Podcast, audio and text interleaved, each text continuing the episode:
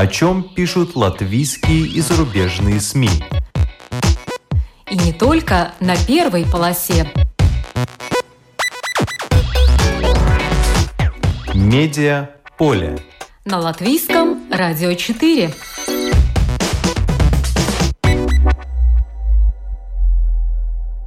Здравствуйте, вас приветствует Марина Ковалева в эфире Медиаполе. Планета Телеграф или бросок в Европу. Журнал «Открытый город» в рубрике «Как это было» публикует серию статей об истории ежедневной газеты «Телеграф», уже канувшей в лету, но внесшей существенный вклад в развитие качественной латвийской журналистики. Татьяна Фаст расскажет, почему вспомнила о своем детище и поделится мыслями о происходящем сейчас на латвийском медиаполе. Факультет коммуникации Рижского университета Страдыня стал членом Европейской обсерватории журналистики.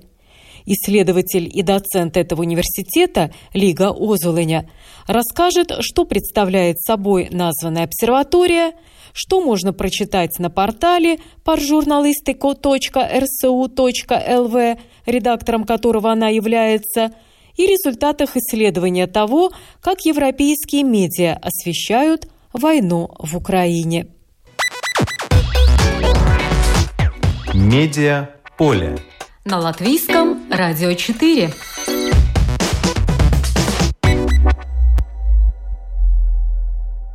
Как газета «Телеграф» взяла европейский курс задолго до вступления Латвии в Европейский Союз. Почему много лет ходили слухи о связи этой газеты с Борисом Березовским? Что позволяло успешно конкурировать, когда на рынке небольшой Латвии существовало сразу семь ежедневных газет? Сколько звезд журналистики выросло из коллектива, который в лучшие времена насчитывал 75 постоянных сотрудников – об этом и не только серия статей в журнале «Открытый город» под названием «Планета Телеграф» или «Бросок в Европу». Сериал публикуется уже в третьем номере подряд и будет еще продолжение.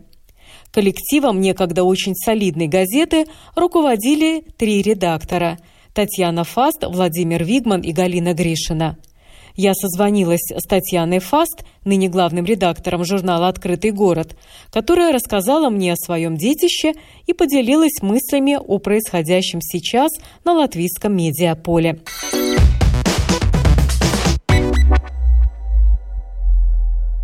Решили вспомнить историю газеты «Телеграф». Э, ну, во-первых, это очень драгоценная для меня страница жизни, которая связана почти с десятилетием моей жизни. Ну и во-вторых, наверное, это часть истории латвийской свободной прессы, а, история десятков, сотни интересных э, людей. И мне кажется, что вот именно в нынешнее время, когда журналистика переживает очень тяжелые времена, Фактически мы живем в условиях военного времени. Изменилось все. Появилось такое понятие, как цензура, э, отсутствие свободы передвижения. Ну, масса таких ограничителей, в которых э, свободной журналистике э, очень тяжело выживать. А то время, оно было, оно, во-первых, совсем недавнее, нулевые годы, двухтысячные годы. Во-первых, недавнее. Во-вторых, нам есть чем гордиться. Это был период такой свободной профессиональной прессы, где ограничение было связано только с одним критерием. Это критерий профессионализма. И я говорю даже не только о газете «Телеграф», а вообще о рынке прессы. Рынок прессы был очень мощным, сильным, могучим. Все 90-е, это традиции 90-х в них были заложены. 90-е годы, 2000-е годы. Очень сильны были газеты, возникшие новые порталы. Э, это был период такого бурного развития, когда мы пили свободу э, в неограниченном количестве и конкурировали друг с другом. Могу припомнить цифры, что в 2000-е годы, можете себе представить, на рынке русской прессы было только 7 ежедневных русских газет. Они остро конкурировали между собой. И это, конечно, повышало профессионализм. Каждый пытался занять свою нишу, каждый пытался завоевать своего читателя. И это был очень бурный период журналистской жизни, который мне не хотелось бы забывать. Мне хотелось бы, чтобы э, у молодых журналистов всегда перед глазами был вот этот критерий, который мы заложили в те годы. Поэтому мне кажется, это важно. А главные уроки, которые вы э, вынесли, работая в ежедневной газете? Ну, так дидактически про уроки я, конечно, не думаю. Я пишу э, просто о тех э, интересных событиях, э, свидетелями которых мы были, о биографиях людей, которые с нами работали. Ну, уроки. Ну, один из них вы даже описали, что ежедневная газета – это э, как раз-таки та часть журналистики, которую спланировать э, невозможно. У каждого жанра есть э, свои критерии. И в ежедневной газете, конечно, они тоже были такие э, внутренние правила жизни, которые, может быть, не были сформулированы, а чисто интуитивно мы их как-то придерживались. Ну, мне казалось всегда, что газета, вот как горячий пирожок, она живет один день, ежедневная газета. И она интересна именно в этот день и печется именно к этому дню. То есть э, мы по-разному планировали свою жизнь. И, например, э, пытались, особенно первые номера, мы их готовили там месяцами.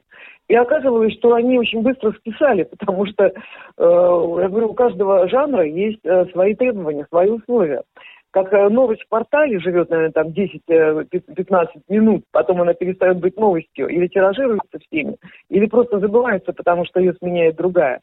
Э, также ежедневная газета, она была актуальна именно в этот день. И готовилась э, накануне, вот в течение предыдущего дня, э, нужно было испечь этот горячий вкусный пирожок, который завтра будут расхватывать в киосках.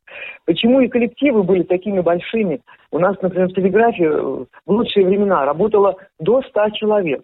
А так в среднем э, в течение там, 10 лет э, это был коллектив где-то 70, там, 75 человек. Но вот этот огромный коллектив в течение дня должен был собрать самую актуальную информацию не только в Латвии, а в Балтии, со всего мира. И сделать эту информацию интересной, такой, чтобы хотелось читать. Я сейчас листаю вот эти страницы тех газет и думаю, боже мой, какие блестящие заголовки, какая игра ума, какая смелость, какая независимость. И это просто, это, с одной стороны, факт истории, с другой стороны, это школа журналистики. Дай бог, чтобы когда-то эта школа кому-то пригодилась. Но вы упомянули, что э, в те времена было меньше цензуры, больше независимости, но для любых СМИ, особенно частных, э, всегда острым стоит вопрос э, возможного влияния владельцев или определенных бизнес-кругов или политических сил. Вот как вам удавалось лавировать? Ну, наверное, нам повезло. Э, с одной стороны, конечно, любые частные СМИ имеют своего издателя, имеют там своего либо спонсора. И мы тоже э, были связаны с издателем. А, Валерий Белоконь издавал газету «Телеграф», банкир, известный меценат, известный общественный деятель. И нам повезло, наверное, в том смысле, что мы вместе начинали. Э, мы начинали с нуля. Газета «Телеграф» родилась, в общем, вот в наших общих головах когда э, мы с Владимиром Вигманом просто пришли к э, будущему издателю газеты «Телеграф» Валерию Белоконю и стали рассуждать, какая газета была бы сейчас необходима.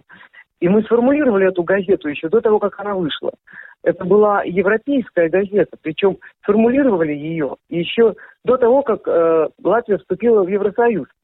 Э, это был 2000 год и 2001 год, когда мы начали газету. И вот сначала мы буквально там месяц-два мы, мы устраивали мозговые атаки, штурмы и думали, какая газета могла бы быть интересной. И можно сказать, что эта газета опередила э, Латвию в Европе. Мы были нацелены на лучшие образцы европейской прессы. И у нас были даже такие далеко идущие планы, что сделать эту газету «Телеграф» не просто латвийской газетой, а глобальной газетой, европейской латвийской газетой. Ну, к сожалению, сил не хватило, и, и не все получилось, но мысли такие были. То есть мы в определенное время опережали время, опережали события. Поэтому э, вот эта вот нацеленность на общий такой позитивный план очень сближала нас с издателем. И, э, опять же, повезло нам еще и в том смысле, что Валерий очень такой спокойный, лояльный человек. Он никогда нам не диктовал условий каких-то, э, при которых мы должны существовать. Никогда не стоял за моей спиной и не цензурировал материалы. Вот этого мы были абсолютно избавлены от этого. И в какой-то степени даже избалованы этой свободой. Мы делали то, что считали нужным. Ну и Валерий как бы в начале наших отношений сформулировал э, для себя принцип, что надо доверить дело профессионалам и им не мешать.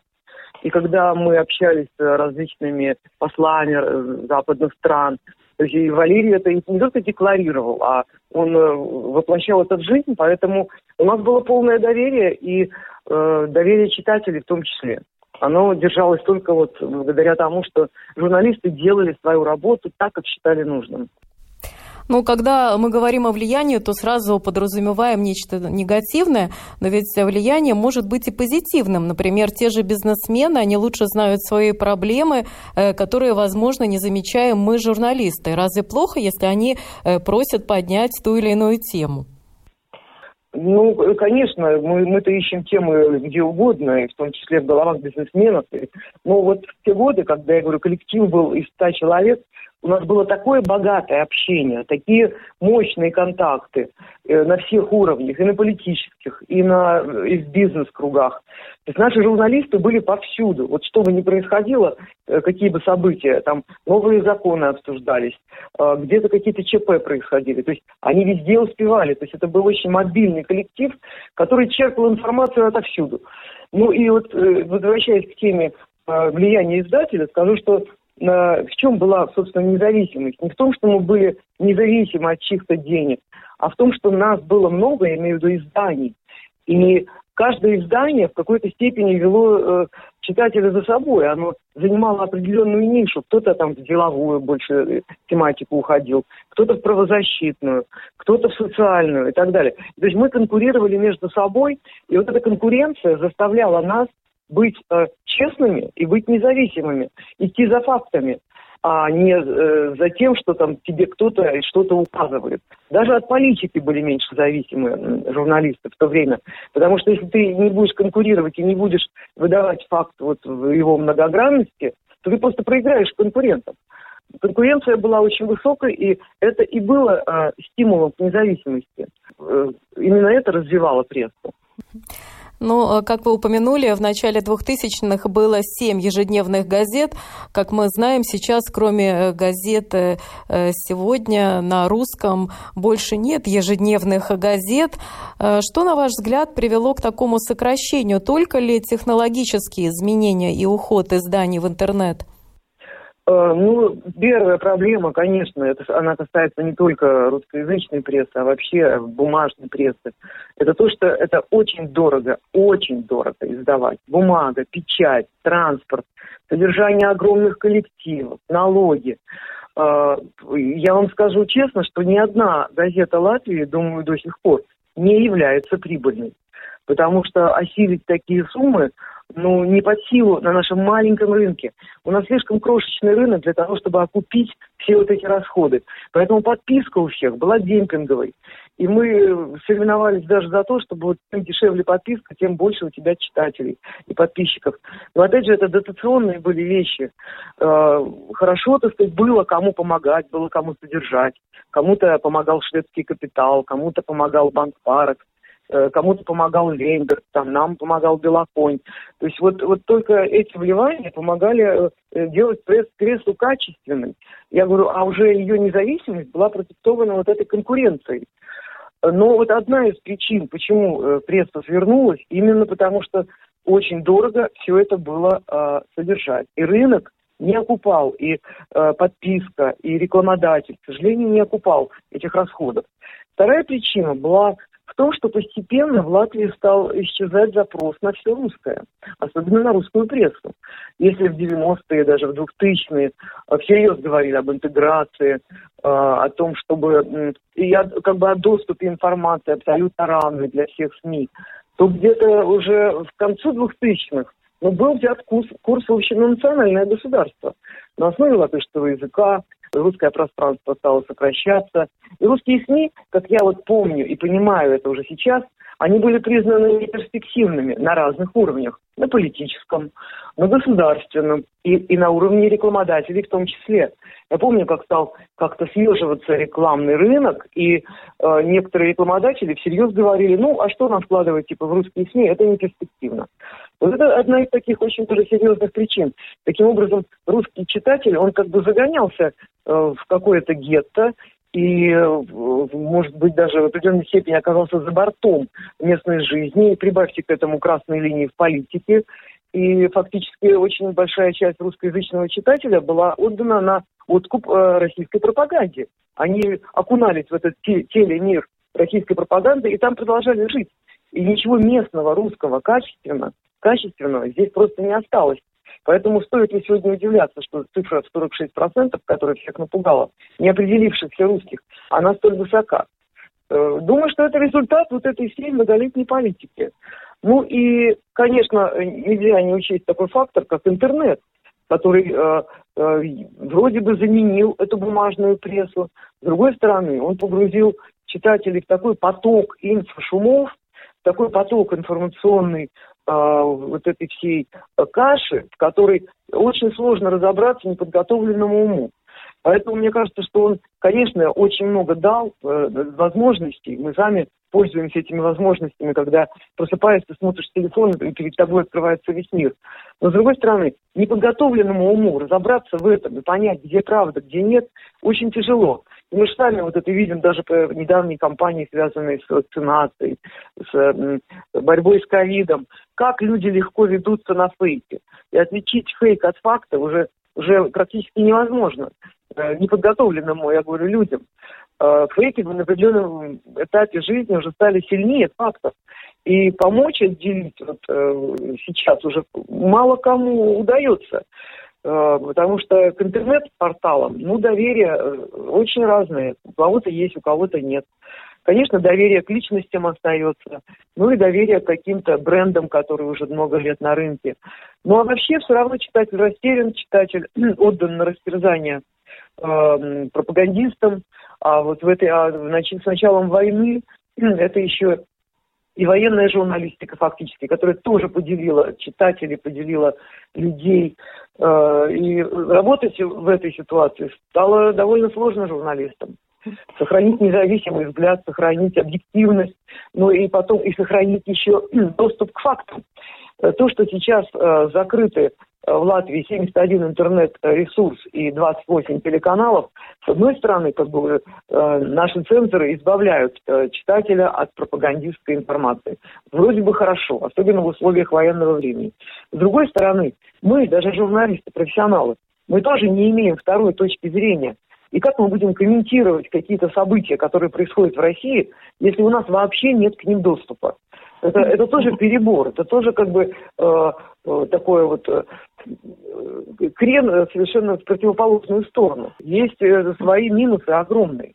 Да, я с вами абсолютно согласна, потому что э, сама столкнулась с тем, что не имею доступа э, к некоторым э, российским информационным агентствам. И работая в новостях, э, понимаю, что я не знаю, на какие сейчас болевые точки давят российские пропагандисты, не понимаем, э, какую информацию дают россиянам, и, соответственно, мы оказались в таком э, своем пузыре. И, и доходим до абсурда, потому что вместо того, чтобы напрямую заходить на российские агентства, получать информацию, читать там на русском языке, э, пользуемся той же англоязычной версией, например, BBC, э, который не стесняется цитировать русские информационные агентства, ссылаясь, конечно, на источник и противопоставляя информацию также украинских источников, и там можно видеть вот эти две стороны наглядно. Ну, а нам иногда, говорю, приходится использовать англоязычные источники, хотя это можно было бы делать напрямую.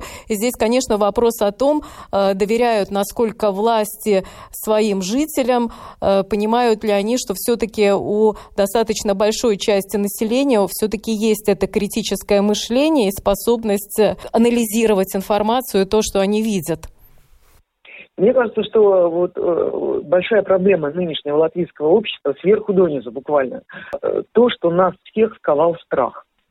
И если как бы вот в низовых как бы структурах мы, мы с ним пытаемся справляться, там журналисты по-своему, люди, которые идут на работу каждый день по-своему, то власти действуют в этой ситуации одним способом. Они э, изолируют как бы от той информации, которая им кажется небезупречной, там, или пропагандистской, или такой, которая вызовет негативные волнения. И это большой минус, потому что, э, Мариночка, вы правы, что людям надо уметь доверять. И если обществу не доверяешь, если ты пытаешься его какие-то стерильные условия погрузить, ну не бывает в стерильных условий, их не будет. Э, получается, что отрывая людей от э, информации на русском языке, от информации о России, ты просто их повергаешь еще в больший страх, потому что они находятся в полной изоляции. Это полное гетто. И это не значит, что люди побегут сразу смотреть латвийское телевидение, латышское телевидение на латышском языке и будут э, черпать новости оттуда. Э, они будут жить в страхе и в недоверии тому, что осталось. Это абсолютно позиция такая страусиная, спрятать э, голову в песок и как бы не дать информации. И от этого у людей рождаются только большие страхи. Я, кстати, привела, например, вот Латгалию, о которой сейчас много говорят, и, и э, пугают даже, что там очень такие прорусские настроения, что они ждут там русские танки и так далее. Но лишая ту же Латгалию сейчас информации на русском языке, еще больше негатива можно в обществе э, получить. Дайте им тогда какой-то другой канал, дайте, опять же, одного украинского недостаточно которые профессионально работают. Я восхищаюсь работой украинских журналистов, потому что в условиях войны делать такую мощную, сильную журналистику, они, конечно, большие профессионалы, большие умницы. Но этого недостаточно. Вот все-таки, я думаю, тому же русскому населению Латгалии нужны какие-то другие источники, пусть местные, но на русском языке. Да, ожидается, что в конце апреля на базе РусЛСМЛВ э, в кабельных сетях э, появится телеканал с информацией на русском языке. Кстати, сейчас очень много говорят о едином информационном э, пространстве в Латвии. Каким оно должно быть, на ваш взгляд? Единое информационное пространство?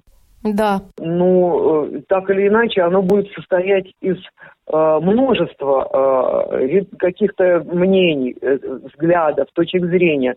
Мне кажется, самое главное сейчас не бояться дискутировать. Вот мы же все сетуем, что у нас плохо проходила интеграция все эти годы. Сейчас говорим о создании единой политической нации. Но не может все это родиться сверху это все равно должно происходить в каких-то дискуссиях, в каких-то столкновениях мнений, в том, чтобы люди высказывали вслух то, что они думают.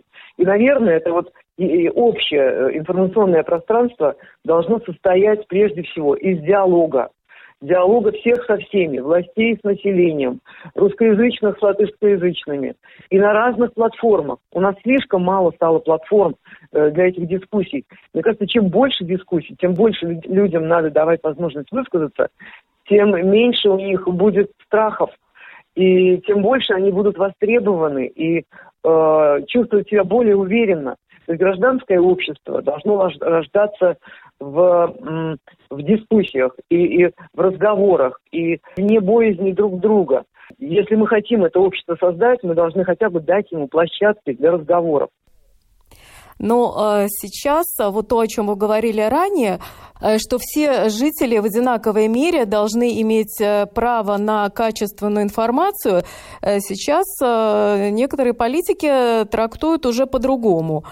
Э, вот у нас есть панорама, и есть современные технологии, которые позволят все это быстро, качественно перевести – и вот вам качественная информация для русскоязычных. Так, например, считает министр культуры Норман Пунтулис.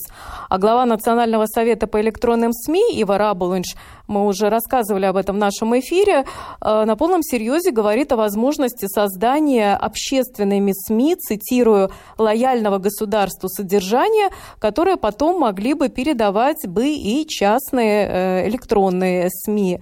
То есть сейчас единое вот это информационное пространство э, подразумевает переход полностью на латышский э, язык, и, возможно, в лучшем случае это перевод синхронные или титры, но, во всяком случае, адаптированное содержание с латышского языка для э, представителей нацменьшин, в первую очередь русскоязычные, конечно, подразумеваются. Вот как вам такая предлагаемая модель? Ну, я бы ее тоже назвала такой стерилизацией информационного рынка. Стерилизацией. Но нельзя э, одну точку зрения или как, э, даже точку зрения большинства, даже, даже точку зрения государства нельзя делать единственной и распространять на все остальные СМИ. Э, переводной характер э, э, информационного латышского рынка, наверное, хорош в определенной части. Но это совершенно не исключает самостоятельных частных СМИ, э, тех же русскоязычных, пусть украиноязычных, еще каких-то. Все равно это будет другая точка зрения. Да, она э, может не совпадать с государственной, но э, общество-то осталось все равно прежним. Если навязывать ему все время одну точку зрения, это не значит, что все они будут смотреть э, вот это переводное СМИ, которое появится. Я помню опыт э, переводных изданий, той же Дэн, и даже в тех условиях, когда было более открытое общество, и э, никто не боялся высказывать свою точку зрения. Она недолго прожила, переводная, потому что все равно интереснее читателям было получать информацию от русскоязычных журналистов, от своих э, как бы лидеров мнений, лидеров мнений, которых они знали лично, у которых есть какая-то своя биография, которым они доверяли. И это, это разные авторитеты у, у э, русскоязычной части аудитории, у латышской части аудитории.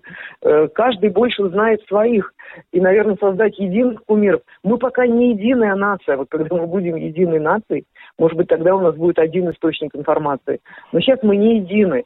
И навязывать людям только единственную государственную точку зрения, это значит объединять рынок и э, вызывать у людей только злобу. Ну, Норман Пунтулис, например, говорит, что именно сейчас самый хороший момент, когда надо менять свои привычки и как раз-таки создавать единое общество на базе единого языка, единого информационного пространства, тогда и лидеры, ну, если продолжить его мысль, тогда, видимо, и лидеры мнений у всех э, будут одинаковые. А вот это разнообразие мнений должны обеспечить ну, общественные СМИ, во всяком случае, то, что касается именно новостей?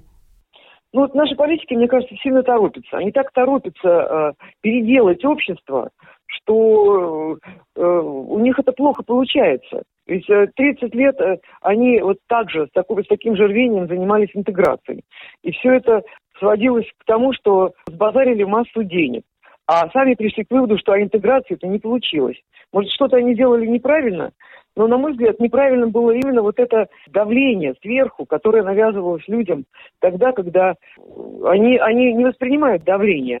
Э, диалог равных, да, воспринимают, но когда государство начинает давить всеми своими, так сказать, возможностями, а еще и вот сейчас, когда и цензура есть, и уголовная ответственность за фейки там, и, и так далее, это все очень э, объединяет возможности возможности э, формировать это гражданское общество. Путем насилия и путем давления, ну, э, лояльных граждан воспитать трудно. Наверное, можно, но трудно. И тем более быстро. А быстро это просто невозможно. Поэтому э, надо идти путем, путем постепенного того же внедрения вот латышского языка. Да, хорошо, э, образование – это очень серьезная вещь, и образование на латышском в школе – это тоже очень серьезная вещь. Опять же, не надо революции, а надо это делать постепенно, как, собственно, и э, шла э, вот эта линия благодаря билингвальному образованию. И найдите сегодня школьников, которые не знают латышский. Ну, нет таких. Ну, кроме беженцев, которые приехали недавно. Уже все дети знают латышский, к счастью. Поэтому вот надо идти этим постепенным, э, все-таки интеграционным путем, но не путем давления. Давление, давление никогда еще ни к чему хорошему не приводило. Ну вот в мартовском номере журнала «Открытый город» описывается идея э, создания международной газеты на основе э, телеграфа, о котором идет речь. Вот как вам помогают наработанные тогда связи в нынешней работе? Ну, вы знаете, журналистское сообщество, наверное, как любое профессиональное сообщество, очень э, сильно, крепко и э, действительно эта журналистская дружба, она до сих пор работает. Мы издаем уже совершенно другое издание, журнал «Открытый город», но все вот эти наработанные дружбы в телеграфе, они до сих пор сохранились. И те люди, с которыми я э, дружила в те времена, это и «Новая газета», там и «Эхо Москвы», впоследствии «Дождь», и украинские журналисты, там Виталий Портников, Евгений Киселев. А все эти связи сохранились, и мы до сих пор используем и статьи э, этих журналистов, и интервью с ними делаем и берем. То есть журналистское братство, оно э, сильно, сильно своими профессиональными связями, э, доверием друг к другу. И я прекрасно знаю, что вот э, те профессионалы, такие как Дмитрий Муратов, как «Новая газета», на которых мы, в общем, все эти годы опираемся, с которыми дружим, они никогда не подведут, и это, это те люди, которые, ну, действительно составляют костях вот, журналистики на русском языке. В мартовском номере описывается, какие титанические усилия были предприняты коллективом газеты «Телеграф» и вами лично для того, чтобы привести на реабилитацию в Юрмалу э, детей э, из Беслана. Вот какой опыт, приобретенный тогда, может пригодиться сейчас, вот когда идет война в Украине, множество людей нуждается в помощи? У таких сильных э, изданий, вот каким была газета «Телеграф», конечно, были большие возможности и материальные, и информационные для того, чтобы буквально всколыхнуть всю э, Ригу, э, тогда мы именно так это можно назвать, когда мы попытались привести группу ребят из Беслана, которые пережили эти страшные дни сентября 2004 года, Бесланская трагедия, о которой все до сих пор помнят. Мы предприняли очень большие усилия, чтобы привести сюда деток с родителями. И тогда кто только нам не вызвался помогать. Мы большую кампанию информационную провели перед их приездом подключили бизнесменов, подключили санатории Янкемере, подключили там местных такси, э, транспортные компании, э, компанию Лидо. То есть масса, там десятки было компаний подключено к тому, чтобы их принять на достойном уровне. И они жили у нас здесь три недели. Три недели проходили реабилитацию э, в санатории Янкемере. И их принимали просто как родных. Э, мы так много о них рассказывали и показывали их и по телевизору, и у себя в газете ежедневно, что когда мы с ними гуляли по улице, их узнавали, прохожие подходили, дарили подарки, выражали сочувствие, э, обнимались с ними желали им а, побыстрее забыть эти страшные дни, которые они провели в разбомбленной школе.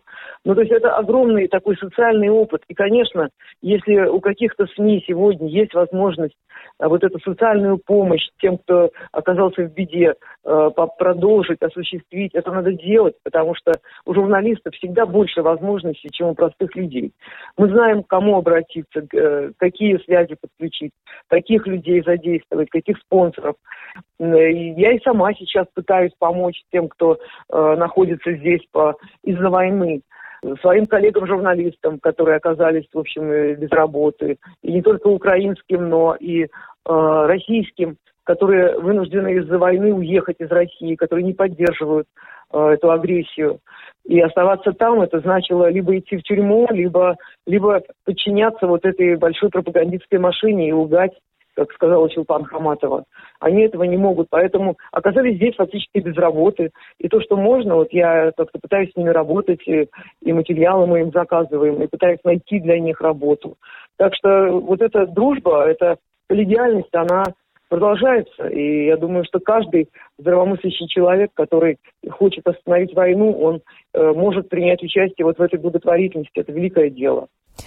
А, кстати, в какой э, помощи прежде всего нуждаются те же э, российские журналисты, которые сюда приезжают? Я думаю, что им прежде всего нужна работа.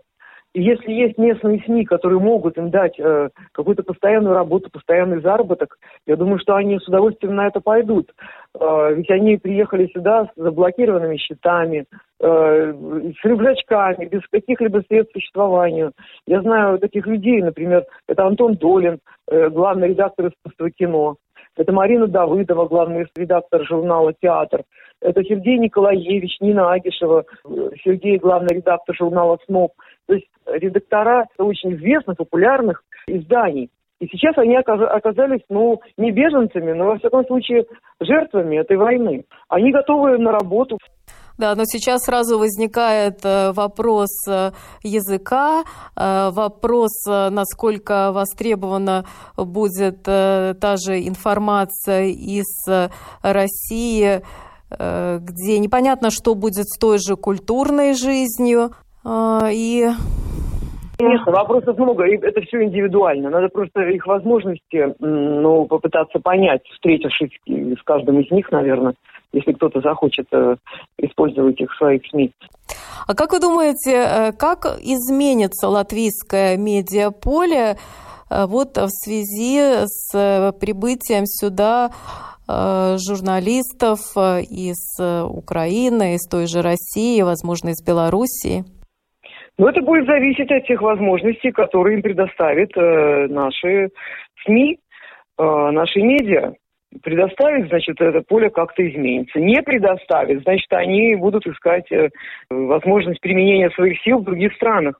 Это только вопрос наших предложений. Ведь я вспоминаю 30-е годы, когда сюда приехала большая группа писателей, журналистов, актеров. Я вспоминаю Михаила Чехова, который здесь создал свою знаменитую актерскую школу. Причем создал ее в рамках на, на, на площадке Национального латвийского театра. И вся труппа играла по-латышски, а сам Михаил Чехов выходил на сцену и выступал по-русски. И это э, вполне, так сказать, э, публика принимала и признавала, настолько он был блестящий актер.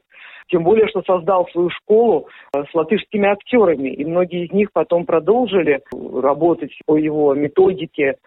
Э, здесь же в газете «Сегодня» в той же печатался Иван Бунин, печатался Игорь Северянин, э, еще масса русских гениев.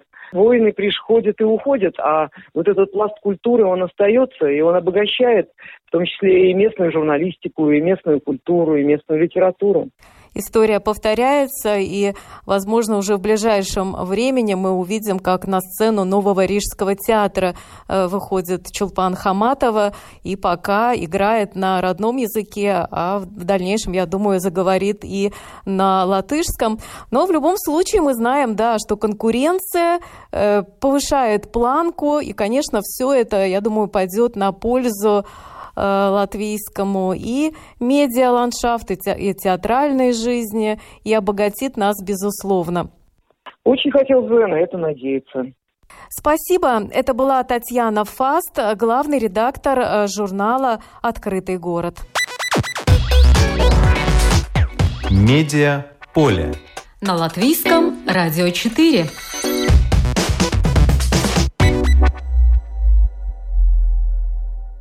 Факультет коммуникации Рижского университета Страдания стал членом Европейской обсерватории журналистики.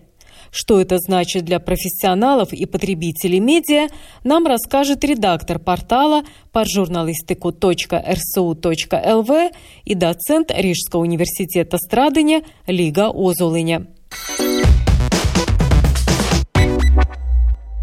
Э, что представляет из себя Европейская журналистская обсерватория? Европейская обсерватория журналистики – это организация международной сети институций по исследованию медиа. Она объединяет как высшие учебные заведения, так и исследовательские институты.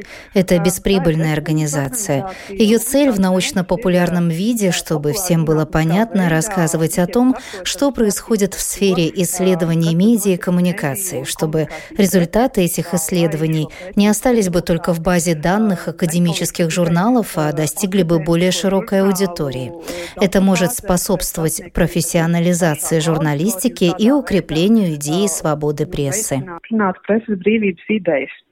Для чего европейским медиа надо сотрудничать и э, создавать э, совместную э, цифровую платформу?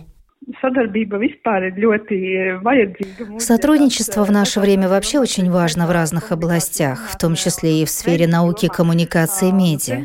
Во-первых, в разных странах разная культура медиа и журналистики, и если происходит обмен информацией, то мы можем лучше видеть, если в других странах те же проблемы, что и у нас, или есть ли какие-то общие тенденции. И мы можем видеть примеры хорошей практики, ведь если что-то работает в других странах, странах, то это может сработать и у нас.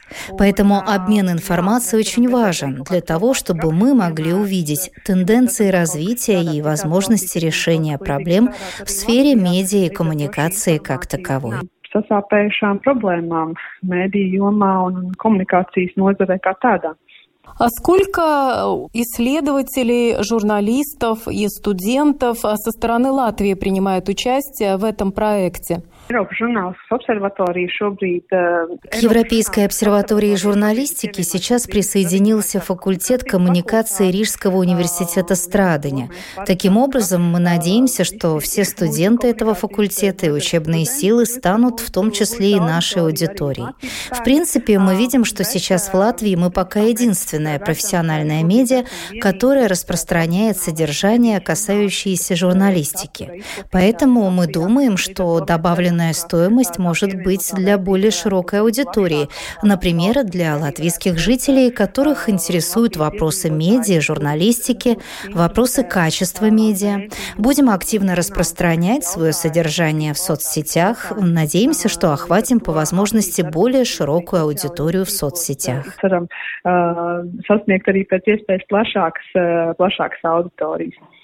Но расскажите немного о том, что уже сейчас э, представляет э, этот интернет-сайт, интернет-платформа. Jā, платформā ir dažādas sadaļas. Сейчас на платформе есть несколько разделов. Мы публикуем результаты исследований, актуальные интервью, в которых находят отражение и важные для Латвии темы и события. Есть также переводные материалы наших партнерских организаций. У каждой страны-участницы есть свой портал, такой же, как латвийский, par журналистику.рсу.лв. Есть разделы про свободу прессы, про вопросы медиаполитики и медиаэкономики, про технологии, в том числе о том, как цифровые инструменты меняют журналистику, а также про этику и вопросы профессиональной среды. И все это для повышения качества содержания медиа, а также для повышения уровня знаний аудитории. А, сейчас эта платформа существует на латышском языке. Нет ли планов а, сделать также русскоязычную версию, учитывая, что в Латвию переезжают а, журналисты из той же России, Украины, Белоруссии, чтобы они ориентировались, что происходит в медиапространстве Латвии? Сейчас цели предлагать содержание на русском из Латвии у нас нет. Мы пытались это сделать раньше, но проект наткнулся на трудности. Мы пишем о том, что происходит в российской медиасреде, исходя из западной перспективы. И в связи с этим нам было бы трудно охватить аудиторию, если бы мы нацелились на российскую аудиторию. А говоря о русскоязычной аудитории в Латвии, сейчас пока нет планов расширить язык языковую версию. Со временем, когда мы начнем уже активно работать, то будет видно. Ну, расскажите нам, пожалуйста, о публикациях э, последних, которые касаются именно исследований. Viens no virzieniem, kurā darbojas Eiropas žurnālistikas обсерватория, ir kopēji, kopēji salīdzinoši pētījumi. Одно из направлений, в котором сейчас работает Европейская обсерватория журналистики, это совместное сравнительное исследование, в ходе которого мы анализируем содержание медиа, тенденции в разных странах-участницах. Одно из последних было о том, как европейские медиа освещают события в Украине, о том, как новые инновационные подходы они применяют для того, чтобы обеспечить аудиторию оперативной информацией, при этом не теряя точности. Мы пришли к выводу, что в Европе очень хорошо работают подкасты, в том числе подкасты про события в Украине в аудиоформате. Люди оценили их как очень ценные источники информации. Также мы видим, что очень активно работают разные платформы по проверке фактов.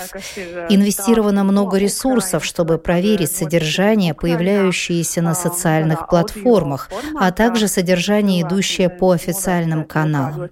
Проверить то, насколько оно отвечает реальности, не происходит ли манипуляция с визуальными материалами, не происходит ли манипуляция с фактами о погибших и пострадавших, с размером захваченных территорий и так далее.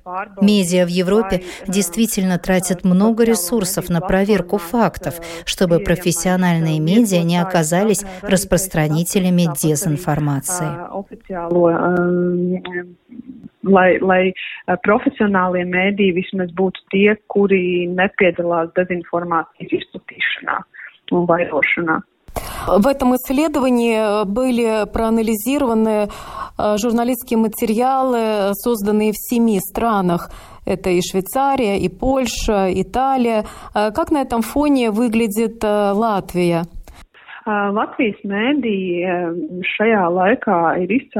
Латвийские медиа в это время показали высокую способность оперативно информировать о происходящем. Например, если брать телевидение, то было очень много спецвыпусков новостей, спецвыпусков аналитических программ, которые обеспечили аудиторию оперативной, многосторонней информацией. То есть мы не можем сказать, что жители Латвии испытывают информационный голод. Оборот информации был обеспечен на очень высоком уровне, и в латвийских медиа мы заметили много изменений в визуальном плане. Например, в интернет-среде многие новостные порталы в той или иной мере изменили свою визуальную идентичность, в частности, логотипы или страницы, подстроив их под цвета украинского флага. То же самое можно было видеть и на телевидении, что не было так ярко выражено в медиа других стран. Что еще можно сказать про Латвию? У нас, так же как в Польше, решили обеспечить новостями на украинском языке.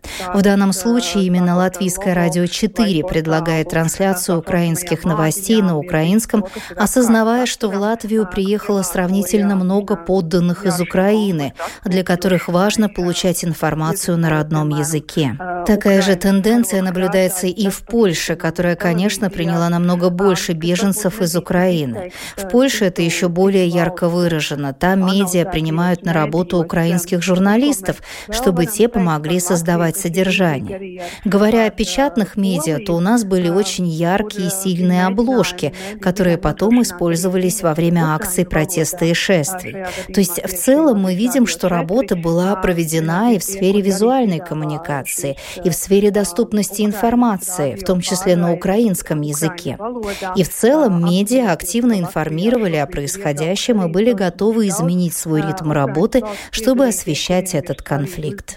Ikdienas darba ritmu, pielāgojoties tieši ziņošanai par šo konfliktu. И какие исследования вы планируете опубликовать в ближайшее время? Сейчас на стадии подготовки находится исследование о том, как освещались Олимпийские игры разными медиа. Конечно, конфликт в Украине в какой-то мере снизил важность этой Олимпиады.